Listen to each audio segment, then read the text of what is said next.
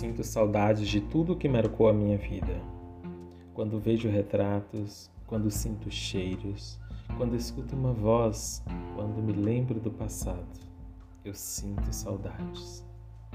Sinto saudades de amigos que nunca mais vi, de pessoas que não mais falei ou cruzei.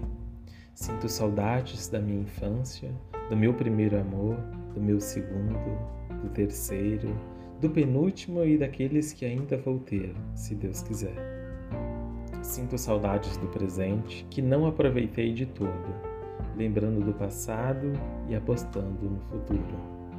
Sinto saudades do futuro, que, se idealizado, provavelmente não será do jeito que eu penso que vai ser.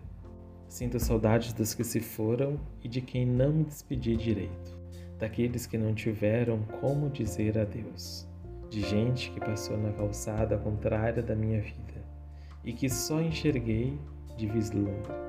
Sinto saudade de coisas que tive e de outras que não tive, mas quis muito ter. Sinto saudades do cachorrinho que eu tive um dia e que me amava fielmente, como só os cães são capazes de fazer.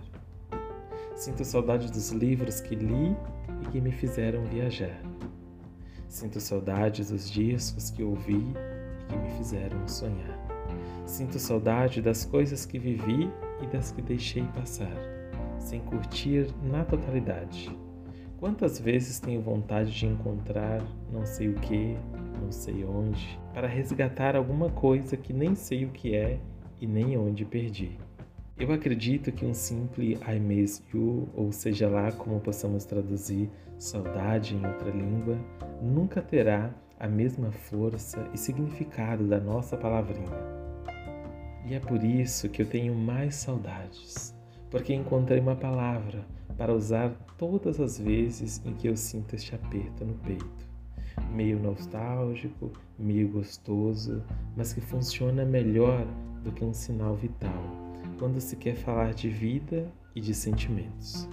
Ela é a prova inequívoca de que somos sensíveis, de que amamos muito e que tivemos e lamentamos coisas boas que perdemos ao longo da nossa existência.